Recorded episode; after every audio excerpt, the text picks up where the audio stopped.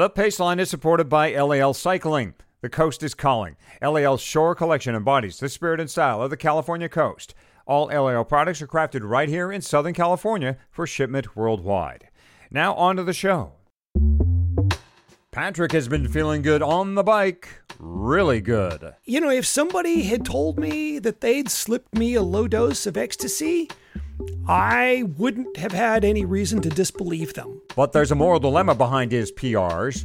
For Fatty, it was an experience off the bike that has him asking what his next move should be. I've seen him before. He's on a mountain bike, cruises by. 30 seconds to a minute later, his two dogs come running after him. And one of his dogs bit off a big chunk of my dog's ear.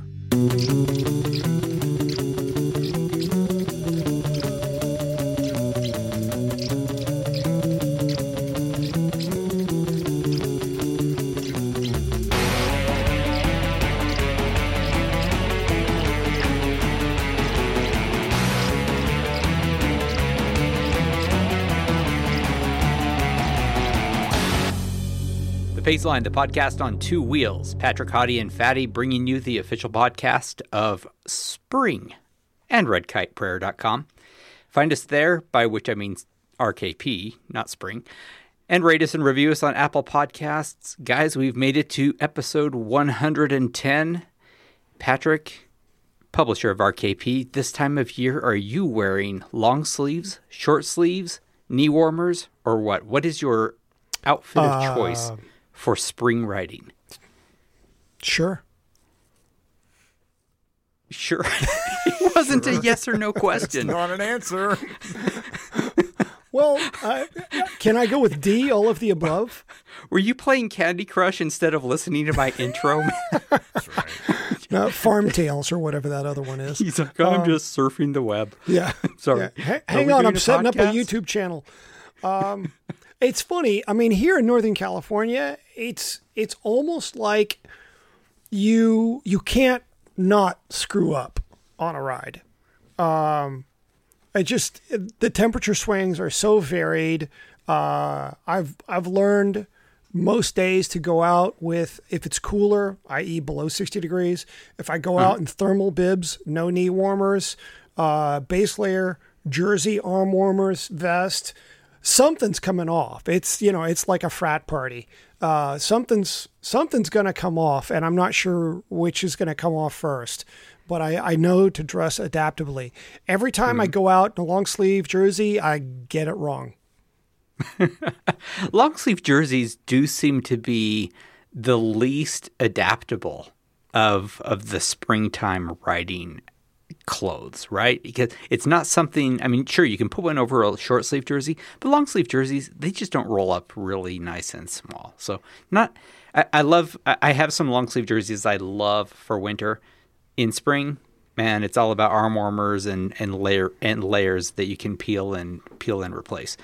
But enough of that for right now, at least. Hottie, hmm. RKP contributor and Paceline honcho. Today, you're honcho. What do you think of that? I've given you another title. What are you riding in? It's Southern California is a little different than Northern Look, California. I, I love the long sleeve jersey. I'm going to have to counter both of you. But here's Oh, here's fine. my request to the clothing makers out there: make the long sleeve jersey without the fleece liner, and then I can decide what needs to go underneath. Then you've got Mm. Yeah. something that's a little more versatile, right? So it's cool out. I'm going to wear the long sleeve jersey and a short sleeve base. It's even colder out. I'm going to wear a long sleeve base and the long sleeve jersey. Me, see, I don't like arm warmers so much. In fact, warmers in general are kind of, eh, I'm okay with them. The bands around the, you know, um, they, some of them fall down, some don't fit right. I love the long sleeve jersey. Yeah, it's just one piece. You pull it on, it's great. So I Who wear them. are you? I wear them, but I do object to um, some of the, you know, they seem to be almost throwaway at times. It's like the clothing makers just go, well, we feel obligated to make a long sleeve jersey, so they do. We'll put fleece in it because it seems like the right thing to do. Okay. Nah, don't have to. Give me the one without the fleece. Put some nice tailoring in it. Uh, the tough bit for guys like Patrick and me is long, gangly arms, but we need something small up top, so it gets a little rough at times. But I do like the long sleeve jersey. And I I'm do wear- gangly. Hmm. Mm-hmm. gangly. I'm gangly. Okay. You know, I mean, the funny thing is, uh, like, what I want is I want a proper spring jersey, like you see Vermarc and some of the other makers make, that almost doesn't exist. Like, by and large, people don't know about them. It's like thermal bibs. Well, there are thermal short sleeve jerseys. I want some of those. Hmm. Yeah. So, I, you know, Hottie, I, you know, God, I love you, dude, but just no. yeah, yeah, give me that long sleeve jersey. All right, all right. It's hey, there's a reason there are so many bike clothing manufacturers, and that they are all making millions and millions of dollars. Right. Yeah. um, I want to talk about something else for a second because we're all bike guys, right? I and so. we, I, I think bike guys, by and large, are also dog guys.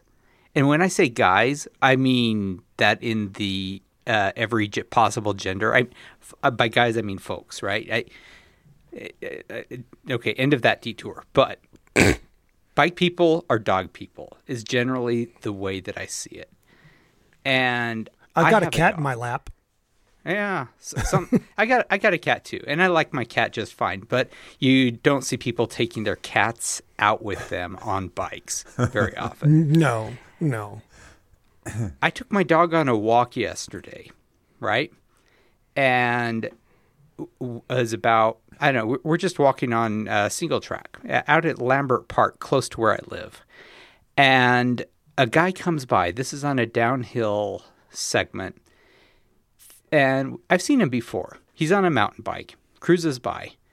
Thirty seconds to a minute later, his two dogs come running after him and one of his dogs bit off a big chunk of my dog's ear. What? And I am I'm not saying that he nipped it and broke the skin and made it bleed a little. He actually left a ragged piece of where my dog's ear used to be. And my dog Duke is the biggest 160 well he's the he, he's not the biggest English mastiff you ever saw. He's a he's actually on the small side but English mastiffs are known as gentle giants for a reason. They don't provoke they don't attack they're just really mellow sweet dogs. And so I didn't even know that this dog had actually mangled my dog until a few seconds later because this dog, after it attacked my dog, it kept going. This guy didn't even know. He had no idea. He had no control of his dogs. And the way I found out is because my dog is now bleeding profusely on the dirt. And gosh. so I spent the I spent the night, uh, you know, up until I don't know, 10:30, 11 at the vet getting my dog trimmed and stitched and wrapped up. And my, so this morning I posted a question on uh, on Twitter. I, I used one of my famous polls, right? Asking, um, you know, telling this story and saying, how should I be reacting? Because I was asking my wife after this, I was like, was this a dogs being dogs thing, or sh- am I right to feel this angry about some guy being in so little control of his pets? And I got about the expect the expected response on Twitter. Seventy-seven percent uh, chose the pure outrage response, at, with uh, four percent saying dogs will be dogs, fourteen percent saying something else, meaning that they left a comment, and a lot of the people who left comments were saying that they uh, that they think I should call animal control, that I should call the police. I don't know what I would tell animal control or the police. Right? It was a black dog of medium size. Couldn't it was not a lab. It was not a breed that I recognize.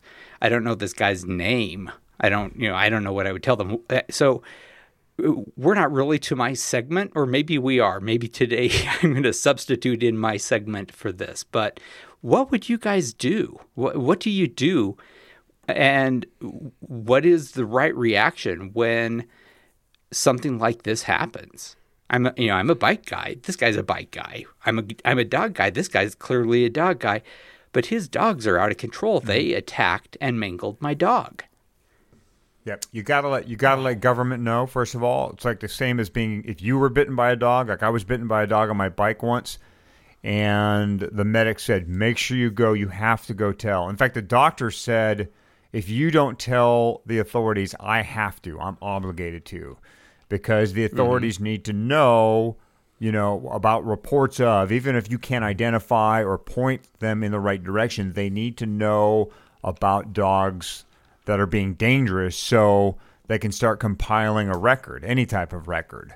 And if those dog or that guy's dog strikes again, then they've got something on him already, and they can, you know, go about uh, the legal matters to take that dog and remove it from from the public. So report yeah. at the very least, Fed, you have to report it to whatever animal control people are in your in your city or county there.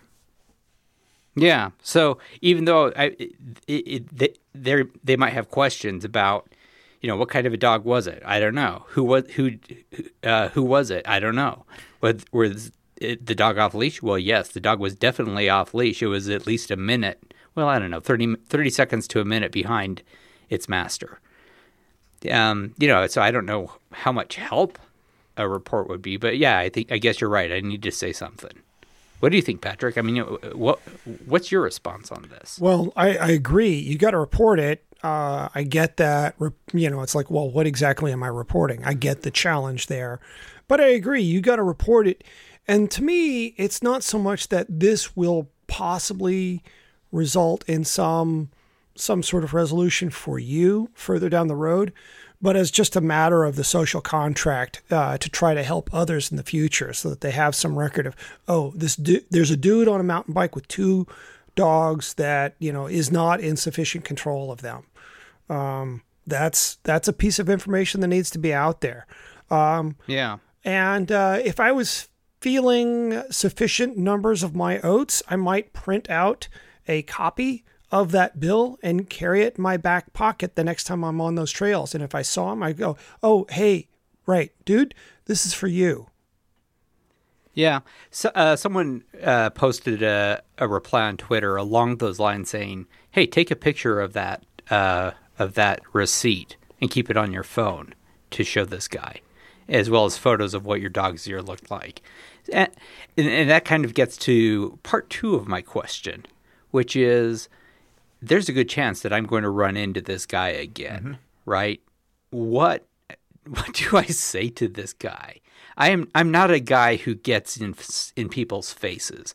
I'm not normally someone who you know who is confrontational. But this is like I mean who knows what this dog would have done to a 2-year-old that got between him and his master. I don't know. And I feel like, you know, this is a, th- a time when I got to kind of step up and say, dude, your dog's dangerous. You can't have this dog off leash, and you certainly can't be so far away that you don't know when it's attacked someone. Well, I think that's when you get into the dangerous territory. Once you tell him what the acceptable course of action is for him with his dogs in the future, he's probably going to tune you out. Um, whereas you're completely yeah. safe to say, um, you're a mountain biker, so I kind of consider you my peeps. And you have dogs, so I kind of consider you my peeps. But I need to let you know about something that happened. And all you have to do is report the facts. Here's what happened to my dog, Duke. Duke is really chill. Duke did not instigate this. Uh, see that little shape on his ear? There used to be more tissue there. Um, that little shape right there cost me whatever, you know, $400, $1,100, whatever it was. Um, he needs to About have 600. Okay. Well, yeah. yeah, 600. I mean, that's a weekend away from home. Uh, maybe only for for you and the hammer, uh, not all 14 in your entourage. I get that, but um, he needs to hear about that. And yeah. you know, you don't uh, you're a non-confrontational guy, so you don't have to be confrontational. You don't have to tell him you need to leave your dogs home in the future, but you need to say, you know, people are going to be concerned about dealing with these dogs if they see that sort of behavior in the future. Yeah. And that's a good way of putting it. It's uh, I, in his shoes. If someone came to me and said, "Hey, your dog attacked my dog," um, inside I'd be mortified, but on the outside, I would probably get my hackles up and be like, you know, you don't get to tell me what to do. So, right. Yeah, Nobody ever gets defensive. That's one thing we've all learned from the internet. Yeah. Okay. Good talk, guys. Um, I'll let you, uh, this is a to be continued item for sure. And I believe that I have just taken my poll. I did an unannounced poll. You know, one of those things where at the beginning of a ride, some guy will just go to the front and start pulling, and everyone's like, hey, we're still warming up. Right. That was me today. Right. Yeah. It's a total fatty move. All right, Hottie. Thanks. You, I'm gonna gap- drop- you gapped me. I'm gonna I am going to start uh, soft pedaling for a bit. Let you come to the front, tuck into uh, your into your bro- behind your broad shoulders, and just let you pull for a bit. Okay. Yeah, I'm going to sit at the back and let somebody else pull, uh, uh, close the gap. Well, over the weekend, guys, I, I brought a knife to a gunfight. My partner, the man we call Major Bob, and I had entered the Pioneer Town race, and we decided that gravel bikes were the weapons of choice. Get it? Knife, gunfight, weapons. Uh, when we this is a arrived, Violent imagery podcast. yeah, I know. Uh, when we arrived and saw all the mountain bikes, we started to get an uneasy feeling. But what the hell? We were more than 140 miles away from our respective garages where each of us had other bikes stored. And like that other saying, dance with the one you dance with the one that brought you. My dad does it much better. He used to say that all the time. Uh, this ride was an out and back, just about 50 miles with 5,000 feet of climbing. It wasn't the profile that made us doubt our bike choices. It was the terrain, rough and rocky and or sandy and slow. We had to pick our way up climbs, bounce down descents, and got bogged down in the beach. We got punished on our drop bar machines with no suspension. So yeah, we had the wrong bikes. But the wrong bike is relative. It's only the wrong bike if you have others to choose from. I mean, what if you only had one bike? The industry and the press calls it a quiver killer, which is kind of funny because really, the rider who would best be served by the one do all bike probably has no idea what a quiver is and why someone would have one. We're talking about a person who only has room or need for one bike in their lives, not two or three or ten like each of us. Those of us with quivers love them and have no desire to kill them. That said, Fatty and Patrick, if you had to get it down to one, what would it be? And here are some caveats. It can be a bike you already own, but it doesn't have to be. It can be a bike that exists, but it doesn't have to be. Feel free to design your own. Also, what would the build be? And one thing I will allow is more than one set of wheels. Another thing to remember is this bike has to hold up. If it breaks, you got no bike until it's fixed. So my Paceline poll is the Quiver Killer, the one that gets it done. All of it done, Fatty. Okay. I, I, I feel like uh, my reply is going to be a terrible one, but I'm going, to, I'm going to go with it anyway, just because empirically it is true. Out of all the bikes I have, the one I've had the longest and the one that I have uh, put the most miles on, according to Strava, is my specialized stump jumper single speed hardtail with Shimano XT brakes.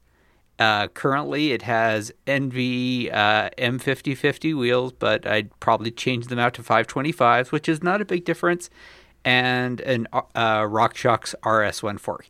Very clearly a straight up mountain bike, and it would be a terrible go anywhere bike. That is, it would be awful on the road. It is not a great bike for every occasion, but I have ridden it a lot and I have ridden it far. I have ridden it for 25 hours at a time.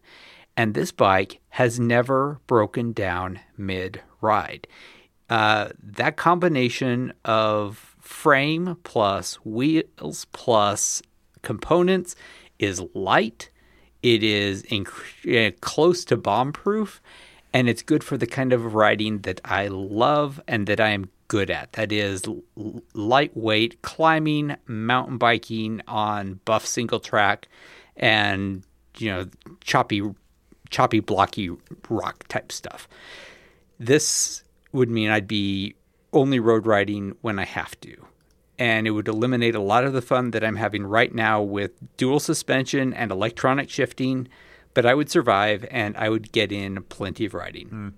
That said, I would miss my Felt FR1 disc. So huh, I'm glad that I don't have to make that decision, but I'm pretty sure that if I had to go with one bike, it's a single speed. Hmm, wow. For the reliability more than anything. Because if you geared it, you obviously could do more. You could probably, you know, gear it, put Sure. get a second set of wheels, some slicks. You could do some road rides. Not fast ones, but you could do some good road rides.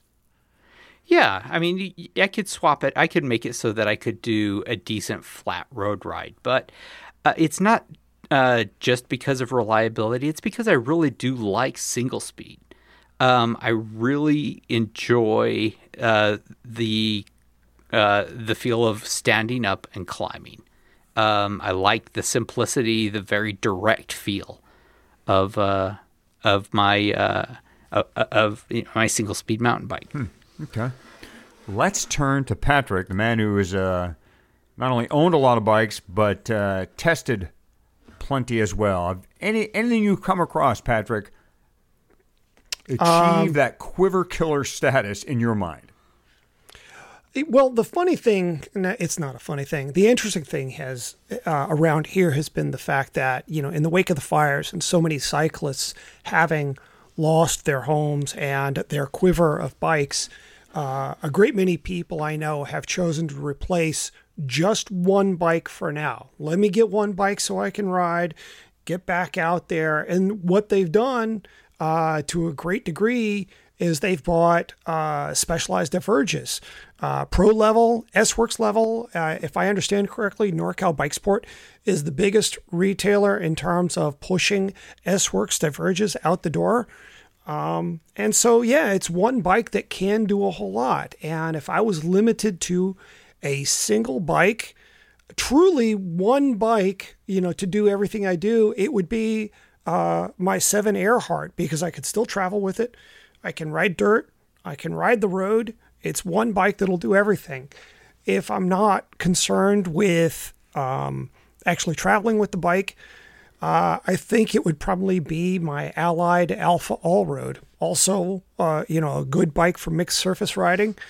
Um, you know, I I'm disinclined to want to get by with one bike, but um, yeah, that's that's where I would go. That's why the whole quiver killer. I mean, the only people that understand that saying are the folks like Fatty, me, you, Patrick, and uh, yet this term gets thrown around. And really, I think that I think the quiver killer or the one bike is is great for the people who that's all they can afford or want or need is one bike. My my choice. Um, in fact, I, I'm not far off with my Fat Chance Crisscross. It's pretty close to being a quiver killer. It's just a little hmm. short in that stability category, a tad too easy to to be thrown offline, and that's due to its cross leanings, hence the name crisscross. A finalist for me would have to be the Open UP or the more advanced and lighter upper. I reviewed the UP for RKP and really liked it. It loves 700Cs or 27.5 inch wheels and behaves a lot like an endurance road bike. But just to make sure my one bike has a better chance of surviving the rigors of off road and maybe travel, I think, like you, Patrick, I would go titanium and go with a bike I took for a spin a couple years ago, and that would be the Moots Routt. Now, at the time, mm. Mooch only had the standard Routt, which had a max tire clearance of 35, and the Routt 45, a burly bike more suited for bike packing and slower paced riding. Since they have come along with what would be my one and only, and that is the Moots Routt RSL. This rig has the company's lighter, butted tube set and uber cool 3D printed dropouts. Moots does offer custom geometry, and I would definitely get something sized just for me. Just for me, it is spec'd for a max tire size of 38, but I've seen others get 40s in the stays, and the fork has no issues with a 40 or bigger. Two sets of wheels, one probably the new ENVE Gravel Edition, or maybe custom ENVEs with some Chris King hubs. I'm on some Chris Kings right now. Love those hubs. I'm a big fan of one by, and for reliability, would probably stick with cable shifting and therefore kit my Moots with the Force Hydro flat mount, but I'm open to Di2 for more versatility.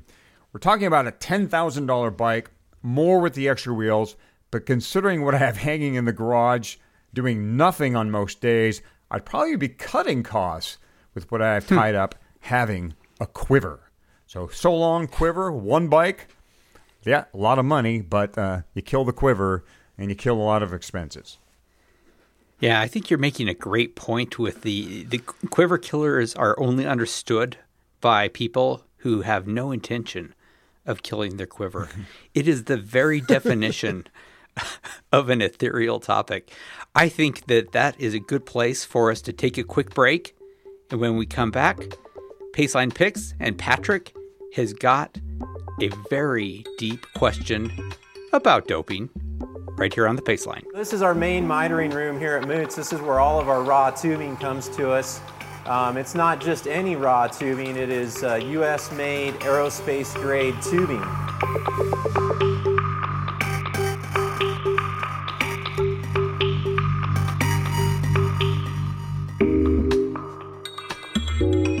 Do you secretly like indexed shifting?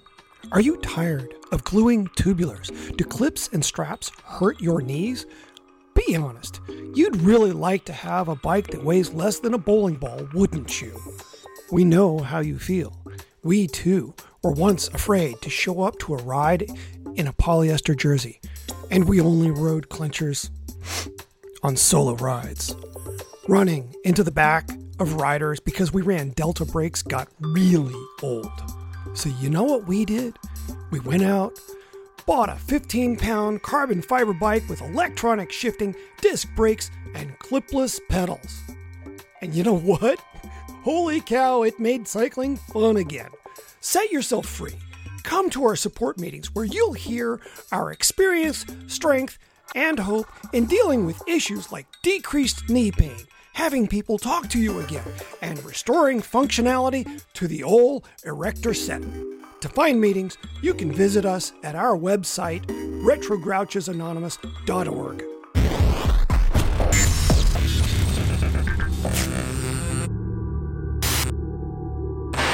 And the Paceline is back. Hottie and I have taken our polls uh, with my little cheater poll. now, it is Patrick's turn. Oh boy. Um, okay, guys, let's start with an admission. I'm really tired of talking about the intersection point of pro cycling and doping. And I vowed I'm not going to do that anymore. But I still am going to talk about doping today. Um, personal doping. I've been thinking about what constitutes performance enhancement. Um, I'm curious, did either of you ever read Andrew Tilin's book, The Doper Next Door? I did, oh. um, or I, I, should say, I read most of it. Um, I I actually got, I guess, bugged enough by what he was doing that I I stopped in consternation. Mm, interesting. Yeah, I mean, it's it's not an easy account to read.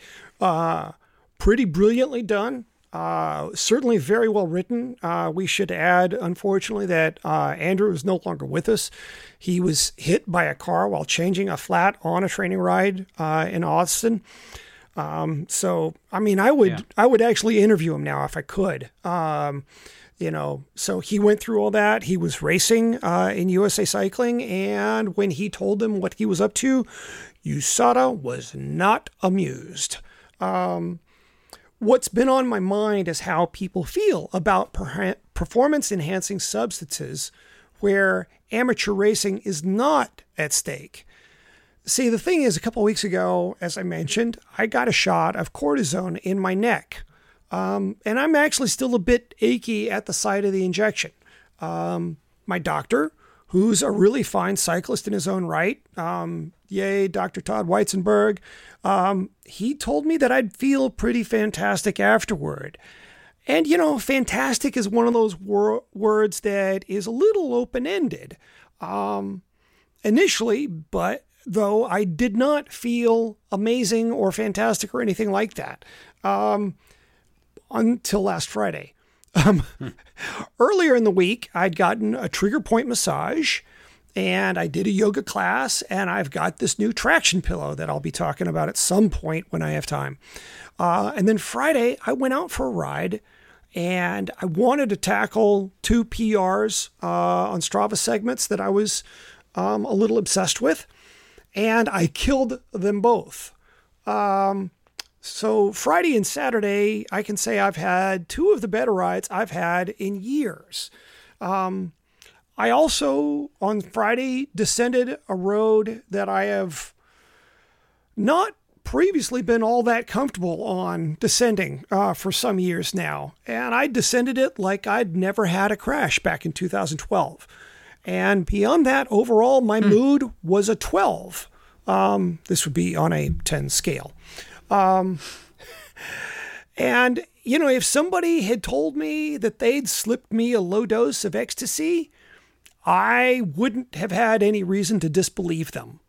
Um, oh, I, I should also mention um, in less than two weeks, I dropped eight pounds.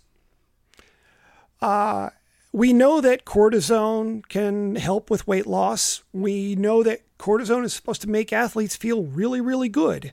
Um, but I've got like a half dozen different variables in here. There's the cortisone, there's the massage, there's the yoga, there's the traction pillow. I am a personal scientific method fail. Um, that said, holy cow, I feel so good.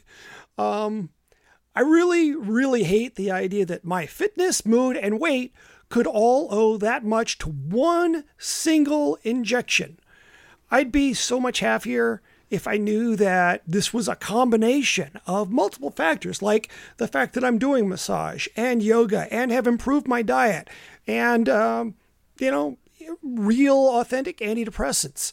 Um, if, if I knew that all those put together were the source of this, I'd be a very happy dude because uh, I'd feel like I'd been making solid decisions in my life. Um, the flip side of this is if it turns out that a single injection can make me this happy and help me lose eight pounds, um, even if it hasn't cured the pain in my neck, I want another injection in four months, no matter what the ethical implications are from that. This stuff, if it really is the cortisone, this stuff is amazing. Um, so, my question for you guys is Should I really have a bigger ethical and moral dilemma surrounding this? Fatty, if you could take a drug that helped stabilize your weight over the course of a year, making it less likely that you would actually be fatty, would you take it? Um, answer is definitely a yes. Uh, I actually track uh, medical research along those kinds of things, you know, looking and hoping that there will be something that would do something like that. And in the past, um, back when you could easily get ephedrine, uh, I was a practitioner of what is commonly known as ephedrine stacks, which is a combination of a lot of ephedrine, caffeine, and aspirin, which did a great job of keeping my weight down and also made it practically impossible for me to sleep at night. Uh, this is this is a long time ago, but I I mean I I, I you know I I can say yeah I would take drugs to help me uh, stay at a lower weight because I have taken drugs to help me get to a lower weight. Um, it was never to win a race. It was just because I was super frustrated with where I was weight wise and was looking for a shortcut. If there was a shortcut that I could take, heck yeah, I would take it. Especially if it, if it if it gave me the metabolism of you know someone who is you know five percent, uh, you know five percent fat and doesn't have to work for it. Yeah, I would love to have that kind of advantage. Um, as far as your situation, I don't think a cortisone shot is giving you what you're getting. Um, I think that it's a component in a as as you suspect, right? That it is a piece of a puzzle of a number of things that you are doing right. You know, between the antidepressants, between you doing some good things in your life, between the yoga and the massage and all of those things. You know, I think you've hit on a great combination, and the cortisone one of them. Um, I hate to break it to you, but the cortisone is going to become decreasingly effective with yeah. each shot you get. So don't expect that to be a a long term solution.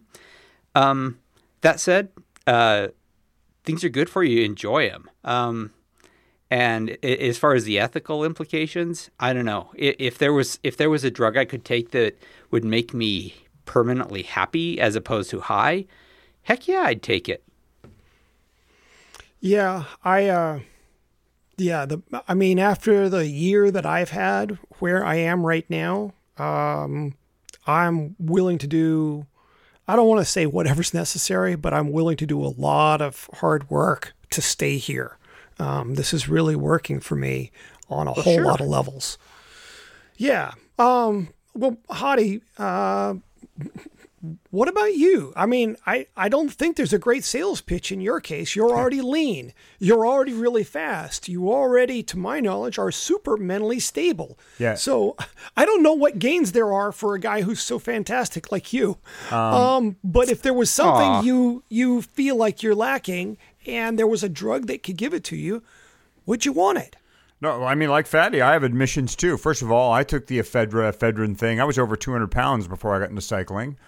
And uh, that's a lot for me. Um, I need and to- photographic evidence. Yeah, I can't and- even imagine that. and, and to tend to cut pounds and cut them quickly and to get leaner. I the, the and now that stuff was not. It was sold legally. You didn't have to go down an alley Yeah. to get it. Now you could get it anywhere. You buy it at any nutrition Mail store. order. Um, and it's only after people started realizing you couldn't sleep at night because you were taking it uh, that they thought maybe it was about it. So I've taken that stuff too.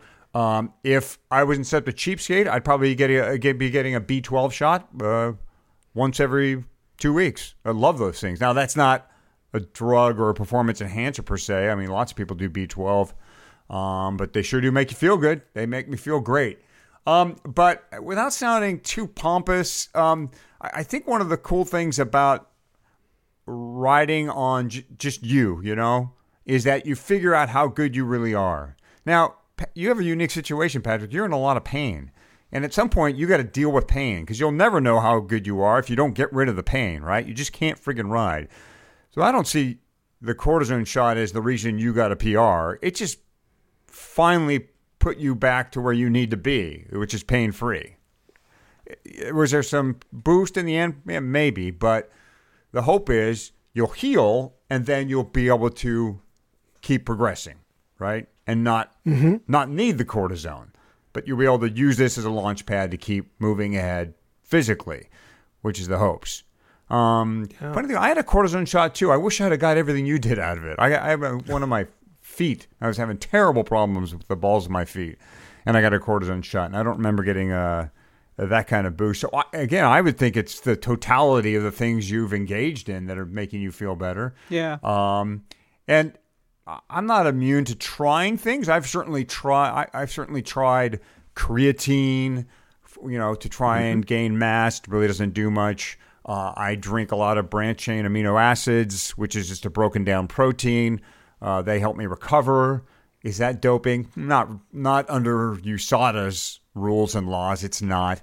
But you know, I'm taking things. I have a big vat of whey protein sitting right off to my left here, and I gulp that stuff down after lifting weights or after a hard workout. Um, so you know, I I try some things that that just should help you, and I've I've certainly tried um, some of the supplements out there that reportedly work. Usually, what you find out is you just end up peeing them out. They really don't do much. So I'm not immune to trying certain things. Um, but I think the three of us would uniformly say, if you could start going on a round of EPO, would you? No, no, it's not good for you. It's ultimately that's going to be bad for you, and that's not why we ride bikes. We ride bikes because that's the drug that that makes us feel bu- feel good and, and look better and and be stronger. Yeah, true that. Um, man, it's been an interesting experience. I'll, I'll just, I'll, I'll say that. I mean, so Hottie, you know the descent of Willow Creek. I wanted to go set a PR on that descent, mm-hmm. and those first couple of couple of water bars, I just, I can't explain it. I felt great. I felt confident, and those first couple of water bars, I hit them with so much speed, I got launched. It's not like I decided, oh, I'm Wow. gonna, I'm gonna pop some air off of these. It was I was going so fast I couldn't help but get air. And then I turned around at the bottom and came back up and set a PR on the climb, set a PR uh, through the section of the Two Sisters. And then a little while later, when I was uh, descending Coleman Valley and then also descending Graton Road, points on descents where for five years now, almost four and a half years anyway, I I get to these points in descents where there's a little extra measure of acceleration as the pitch gets steeper, and that's when my reptile brain goes, um, yeah, dude, uh, can can can, can we talk? Um, and I start slowing down, and that didn't happen that day. I rolled into turns like, yeah, I got this. Just like back in 2012, prior to the crash, I even as it was happening, I just about wanted to pitch myself because I couldn't believe it was happening. I felt so good. um, so it's yeah, the last few days have, have been pretty stinking nice. I'm I'm having a lot of fun being me right now. Well, good. Yeah. I, I- and I I don't think that there is a pill to be credited for that. You're having some fun, that and you deserve it. And uh, it sounds like maybe you're having some su- some success in hacking into your flow state, like uh, something that you've been talking about and working on. Yeah. Um, I think what the cortisone is doing is helping with the pain, and that is allowing you to enjoy yourself again, right? But it is not the cause of the enjoyment. It is not making you high. yeah. Oh yeah. Yeah. No, I it's it's not like that. I- Although Yeah. Well, I, I'm just when I mean I think both Hottie and me we've uh, we've both used uh, cortisone before, and I mean it made my tennis elbow stop hurting, but I don't think it made me any faster. I don't think I don't think it's making you faster. I think it's making you feel better, Yeah. and that allows you to go faster. I'll take it. Yeah, I'll take, take it, it. man. Take Yeah. the win. Okay. Take the win. All right, fantastic. Yeah. I think it's time for us to move on to the Paceline picks. Yeah. And I'm going to take the first one. Uh, this the Paceline picks are a the shorter polls in the Paceline where we plug or call out or highlight or just randomly try to turn something that isn't even really a real thing into a thing. I'm going to kick off with mine. It is a great cause I've latched onto and have been spending a lot of my time on for the last uh, few weeks. It's called the American Fork Canyon Run Against Cancer. It's got nothing to do with bikes, as you would guess from its name. It's a run. But it's also this really great practical fundraiser. It helps people who can't afford cancer treatment anyone who's ever had cancer in their life knows that it's expensive. And then having that expense compounded uh, with the cancer itself, it's just too much uh, for a lot of people. And this uh, fundraiser helps practically people who need that. So I will be there for the run this June, but right now, what I'm doing is a weekly podcast for the race 13 interviews with 13 inspiring people for this 13 mile race. And each interview is about 13 minutes long. I've talked with a 65 year old school teacher who just ran this race a couple of days after finishing chemo. I've talked with a breast cancer surgeon who runs because she's inspired by her patients. And I've talked with a woman who has just a few months left to live, but goes running with her three year old anyway every day. These are some amazing conversations with some really inspiring people. So, if you are not local to Utah County, or if you are, check out afcanyonrun.com. You'll find the podcast there. And even if running is 100% not your thing, maybe click on the donate button and make a difference to a real person fighting cancer right now. That's my pick. Patrick, your turn. Guys, last week, Ibis Cycles introduced a brand new bike, the Ripmo, which combines aspects of the Mojo as well as the Ripley. It comes on the heels of Marin's Wolf Ridge, Evil's The Wreckoning, Transition's Sentinel, the Santa Cruz Hightower LT, the Trek Slash, the Yeti SB 5.5, and one of the originals in this now category, the Specialized Enduro 29. I'm talking about long travel 29ers. We're talking 150 to 160 millimeters of travel with 29 inch wheels. And I think it's truly fair to say at this point that this is an actual category. And from where I sit, it's the most interesting thing being done in mountain bikes right now. I'm of the opinion that 29 inch wheels are the way to go off road. um, whether it's a gravel bike or a mountain bike, 29 inch wheels. You've got lower rolling resistance, you've got a good footprint for traction, and you've got a decreased angle of attack when hitting rocks, making it much easier to roll over stuff. The trick for the designers and engineers has been to figure out how to make a 160 millimeter travel bike pedal like one with 100 to 120 millimeters of travel. And the bike makers seem to be improving at that with each new product intro. Uh, certainly, the Wolf Ridge pedals like heaven. Um, I haven't gotten a, ch- a, chance to ride the Ripmo, but that's going to happen in the next week or two. Um, and, you know, I got to say, I've always loved how Ibises have handled. Scot Nicol really knows his way around a geo chart. So uh, I'm kind of dying to ride the Ripmo. But, you know, the thing for me is I don't care what people are interested in. If people are riding mountain bikes and, you know, they, they want to have fun, they need to go out. I don't care which brand. I don't, I really don't care. I don't have any investment in that but go demo a long travel 29er. This is like a whole new sport. And I said that a few years ago, the first time I rode a 125 millimeter travel bike. Man, this stuff is crazy fun. And my next bike purchase, long travel 29er. Okay, fair enough. I have not ridden one, and now I want to. All right, Hottie, bring us on home. You've got the final pick. Yep, my Paceline pick was recorded a couple days ago, guys. Hello, Paceliners. Michael Hotten here, Hottie here. How you doing? I'm going to say something you probably have never heard before. Wouldn't it be cool to get a flat? Wouldn't it be cool to get a flat tire? No. Of course, the answer would be no, except or unless you have the coolest pump in the business, which I am now holding.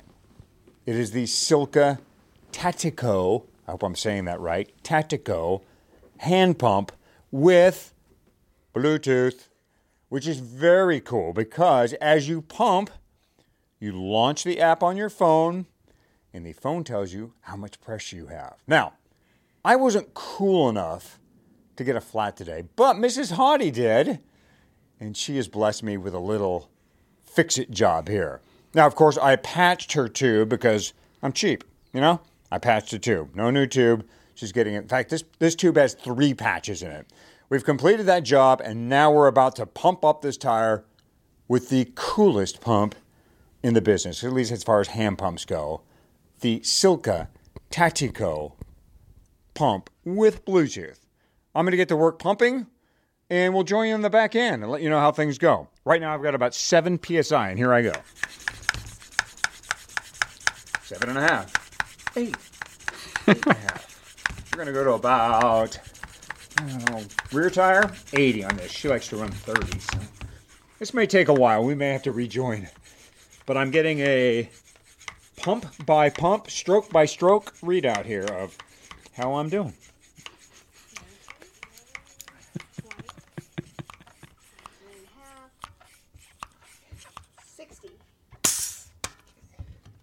All right, paceliners. To get her to 60 psi, and this is a uh, 30. She rides the 30s. Oh, probably took us uh, under five minutes. But the great thing is we got that immediate readout. We knew where we stood. It was starting to get difficult. Look, the Tactico is in length. This guy is about seven inches, I would say. Uh, the hose stores inside the barrel. Uh, it takes Presta or Schrader. It's got a little flip lever on it to lock in that Presta valve, which can be a pain in the butt at times. But all in all, it's 120 bucks. I think that's not a bad deal considering what you get. Um, yeah, Silca stuff can run a little expensive, but you get a good hand pump with an accurate reading so you know just where you stand. Thanks to Bluetooth. And thanks to Mrs. Hottie, because this was my birthday present. And also, my Paceline pick, the Silca Tactico pump with Bluetooth. Gotta love the Bluetooth. I've gone all in, guys, with the with the Silca. I even got the uh, Borsa wallet recently too. I've got those uh, after Fatty talked up their CO2 uh, nozzles. I bought a couple of those, so I- I'm going all in with this company. I- I'm loving their stuff. Oh yeah. And this pump is Uh, it's one thing I didn't say about the pump too. I mean, Patrick, you've probably read up on this pump.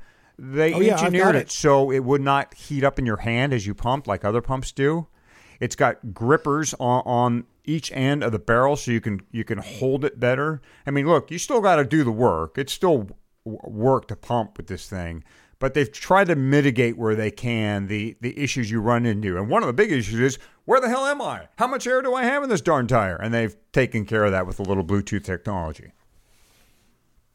I like it. You know, I'll I'll be more impressed when you can say, "Hey Siri, inflate my tire." Hey, Silca, get the pumping. there you go. And of course, when I said that, uh, my phone beeped and said, "I'm sorry." I don't do that. no, it, it yeah, it's that's, that's Your phone Siri. said sorry? Such a prima donna. Okay, guys, that brings us to the end of this episode of the Paceline. Episode 110. Can you believe it? One last reminder find us on Apple Podcasts and take a moment to give us a nice, big, fat five star rating. And if you're feeling extra super duper generous, write us a review. More importantly, tell your friends about us. That's how people find us. For Hottie and Patrick, I'm Fatty. Thanks for listening to episode 110 of The Paceline. Oh. How about I hope you got that. Yeah, you got that?